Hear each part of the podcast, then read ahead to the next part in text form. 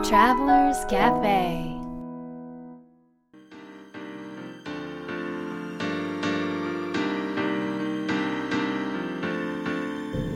ライフトラベラーズカフェへようこそ。松田美弘です。若菜です。ナビゲーターの時計ひろなです。世界各国で自分らしいライフスタイルを送っている素敵な方々にインタビューをし配信するライフトラベラーズカフェ。このバージョンは美弘さんと若菜さんが日本に来た時に各国で旅してきた時のお土産話と皆さんからの質問に直接答えるカフェトークでお届けします。今回はどこに行ってきたんですか？今回はですね、ブダペストに行ってきました。ハンガリー。おー、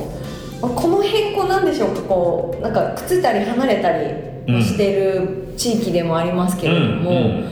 なんかウィーン近いじゃないですか。前回そうウィーン近い、ね、な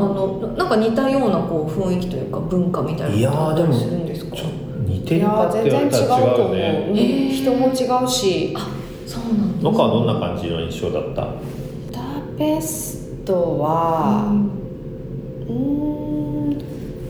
なんかそのウィーンよりも、こう閉じてるというちょっとね語弊があるんだけど、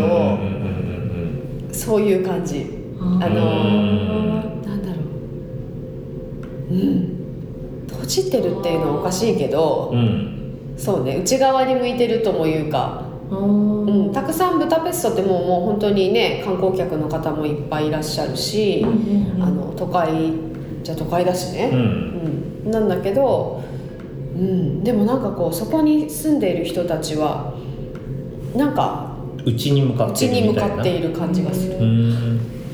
なんかちょっとあれかもしれないですけど、行ったことないですけど私ちょっとロシアに雰囲気が似てるような感じが、なんかするような、でもそんな感じがする。写真を見ると、人もそんな感じで。美弘さんはなんかどんな印象？いや僕はね、もう温泉万歳。温泉あるんですか？温泉も最高の温泉がいっぱいあるんです。あ、山がじゃあるんですか？山もあるかな。そのうちちょっと1個だけ行ってきたんだけど、そこにもいろんなお湯があって、だいぶ堪能しましたね。日本の温泉となんか違いみたいってあります？比較的なんかぬるいお湯が多いらしいんですけど、僕が選んだところは結構厚めのお湯なので、泉質も日本のどこかの温泉の元も似てるし、暑いし、気持ちよかった。なかなかね、そのヨーロッパ滞在していてお風呂に、特に温泉に入るっていうことができないから、それをちょっと恋しかったんですけど、できました。なんかお二人とも山形出身で温泉って身近にあるものだと思いますので、なんかこうね、違う国で地元を感じるっていう、もしかしたら機会になったのかもしれないですね。ということでブダペスト、温泉好きの人にはぜひおすすめなんです。でも夜景もきれいなんだよ。その真珠って言われる、ドナウの真珠って言われてるぐらいですね。夜のね夜景、街の夜景がなので夜も散歩したんですけど、すっごい私夜の街が大好きでした。ブダペスト日中と違う国みたいな感じで、夜きれい、すっごいきれい。きれいっていうのはなんかよく絵画とかでも、こう夜のヨーロッパの小道とかちょっとこうなんかメルヘンティックな、こうなんだろうカフェとかを描いた絵とかってあるじゃないですか、そのままみたいな。こんなに美しい夜のなんだろう街って、たくさんね美しい街には行かせてもらってるけど、あんまりないかもっていうぐらい綺麗だった。じゃあ本当なんか映画の世界とか、こうなんかなんで漫画じゃないですね、なんか絵本の世界に迷い込んだみたいな。ちょっとねメルヘンティックなところがあったっていうのが、なんかちょっとね他のまたヨーロッパの街とも違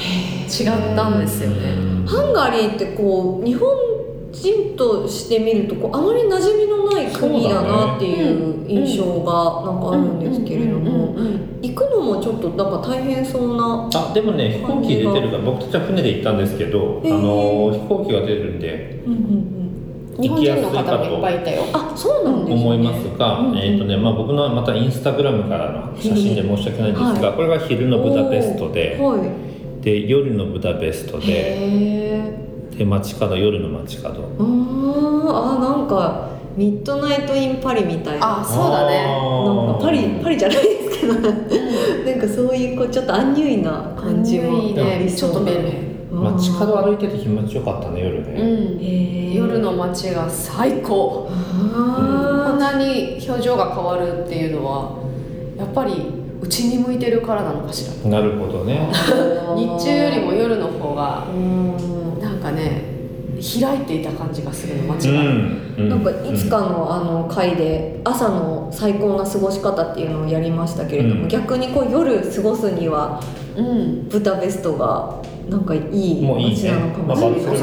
お散歩をするのにすごい美しい街だと思います。はい、いや素敵な、なんかちょっとハンガリー興味が出てきました、ぜひぜひ、はい、ありがとうございます、では今日のテーマに行きたいと思います、今日のテーマはですね、怒られる理由がわからないときどうすればいいですかというテーマです。このテーマはリスナーの皆さんからの質問を元にしています、今回は鹿児島県にお住まいのラジオネームブルーさんよりいただいています、このテーマの背景は何ですか、このテーマの背景、そうですよね、怒られる理由がわからないというときというのは、怒られてますと、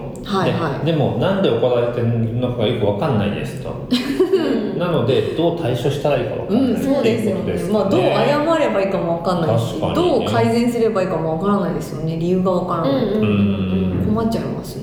なんかそういうことって過去ありますか。ここ最近でも友人から聞いた話で、なんか友人がある人からすごいいきなり怒られたんですって。わーって怒られて、でその人たちはもともとすごい仲良しらしいんですけど、あった そんな話あった。多分何十年来の親友みたいなぐらいの仲良しさなのに、いきなり久しぶりに会って、会った瞬間から30分バーって言われて、もう絶好だみたいなそこまで結構こう過激な感じになっちゃったんですか。でも言われてる方は、なぜそうなったかが全くわからないっていう。その話からこうちょっと掴みきれなかった。そう、なぜ、そう頑張って推測するしかないけど、本当にこれが起こってる原因なのかなってのがわかんないみたいな感じだったよね。そうでもね、そもそもなんだけど、そういう時ってね、なんで怒られてるかわからないっていう時って、もちろんその怒られた本人はさ、考えるわけじゃない、なぜ怒られたんだろうって、でそこで本当に自分の行いが、例えばちょっとここが少し浅はかだったなとか、ちょっとここが敬意が足りなかったなっていうところが分かったら、まあ納得できるんだけど、一生懸命考えてもわからない時っていうことがあるわけ、そういう時って怒ってる相手も何に対して本当に怒ってるか自分で分かってない場合が多いと思うの。そうなんですね。確かに。だってそれが本当に相手の中でクリアだとしたら、ちゃんと伝わるはずなの。それは言葉としても、本当は怒ってる人は何に対して怒ってるかっていうのを相手に言う時点で、発散ではないからね。コミュニケーションっていう伝えるっていう意味では、ちゃんと言わなくちゃいけないし、っていうのがあるんだけど、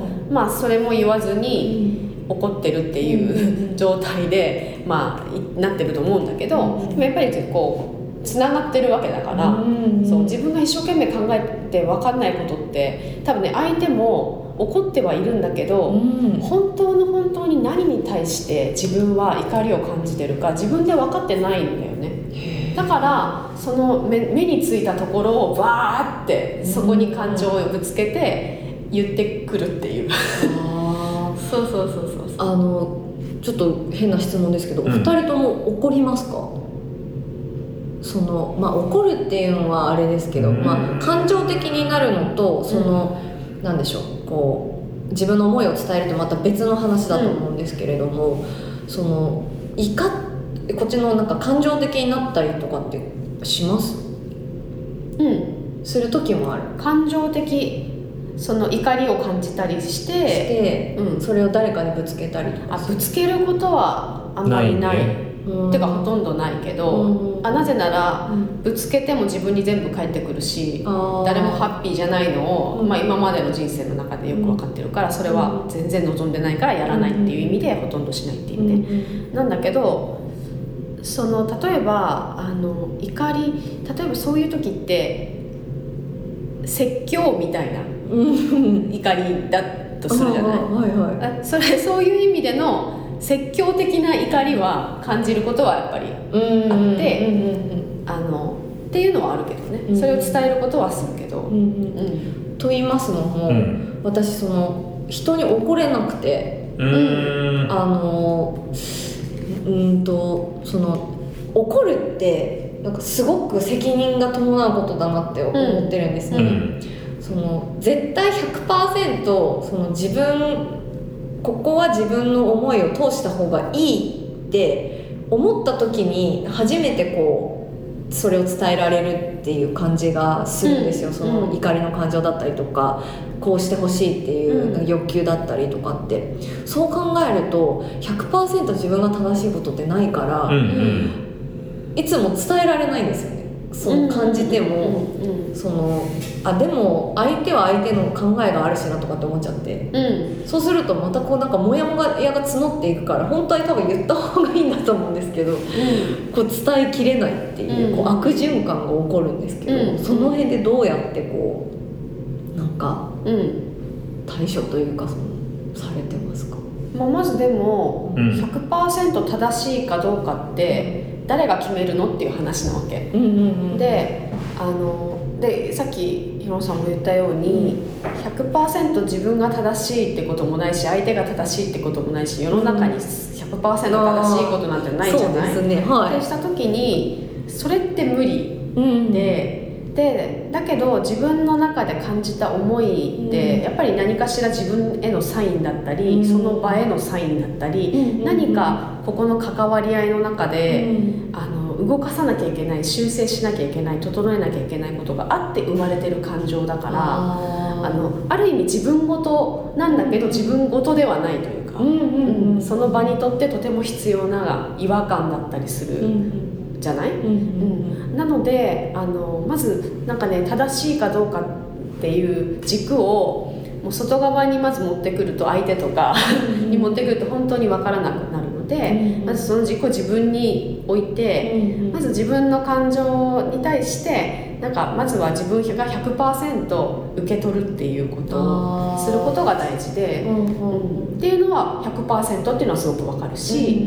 あとはなんか自分事だけど自分事じゃないっていう感覚ってすごく大切で、自分は我慢すればいいやってなるじゃない、言わなければ別にって思うかもしれないけど、まあその現実的にその状況がお互いにとってあまりいい状態じゃないからこそ起こってることだから、我慢してその場しのぎになってもお互いにとっていい体験にはならないとした時に、なんかそのすごく自分に正直になって、自分に 100% 自分の思いを受け取ったり、自分にまずは見方でまず見る、あ、これが私の思いだなって、っていう風になった時に、やっぱり相手も本当に自分にとって必要な体験って受け取れるようになるから、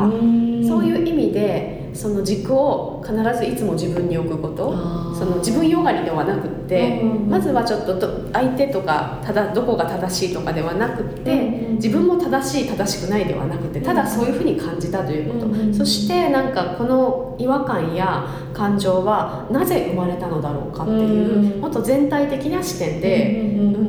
考えていくと、おそらくなんかもっとこうなんだろう、その感情も受け取りやすくなる、自分自身も受け取りやすくなるし、なんかよりこう全体のためにそれを伝えるっていうことができるようにはなるよね。そうするとこの今日の質問も、怒られる理由がわからないっていうのも、もしかしたらその何か2人の間でその何でしょう、こうアップデートするそのタイミングを知らせてるシグナルな可能性もあるっていうことですかね。その通りです。なんかちょっとなんか表面的だね。いや僕のね、苦手な分野コミュニケーションだから、僕の話を聞いてたっていう意見が持てないんです。でもなんかそういう時は、まず、なぜこのことが起こったのだろうかっていうことを考えること。だから自分が悪いんじゃないかって考えがちじゃない。あ、そう、もう本当それで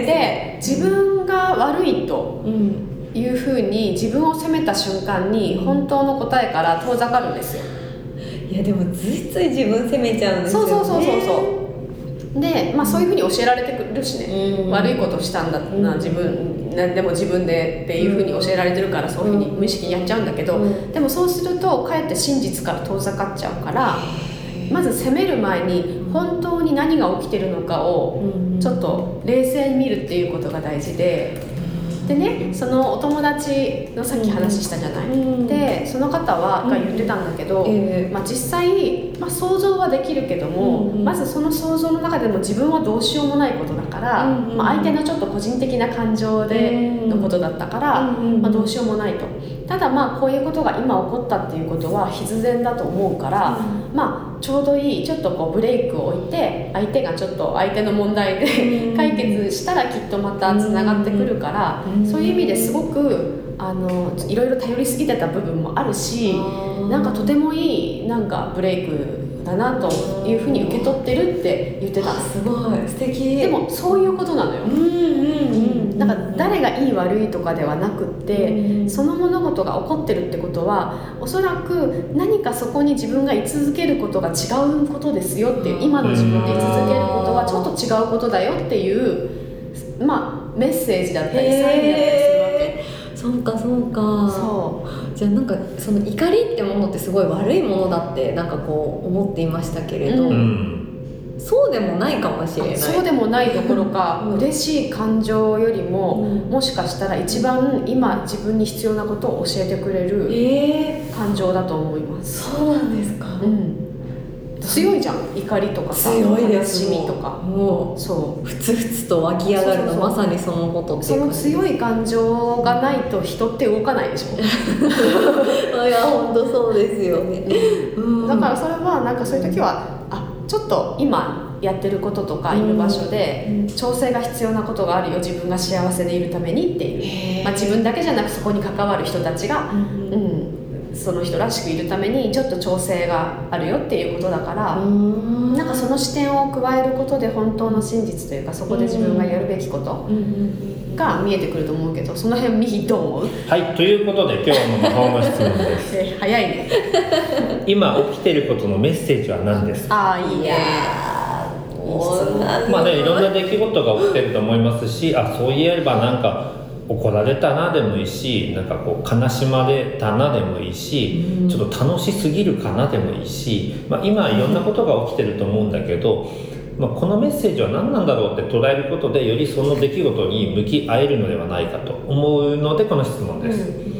じゃあ平野さん、どうぞ。今起きてることのメッセージは何ですか？覚悟を決めなさい。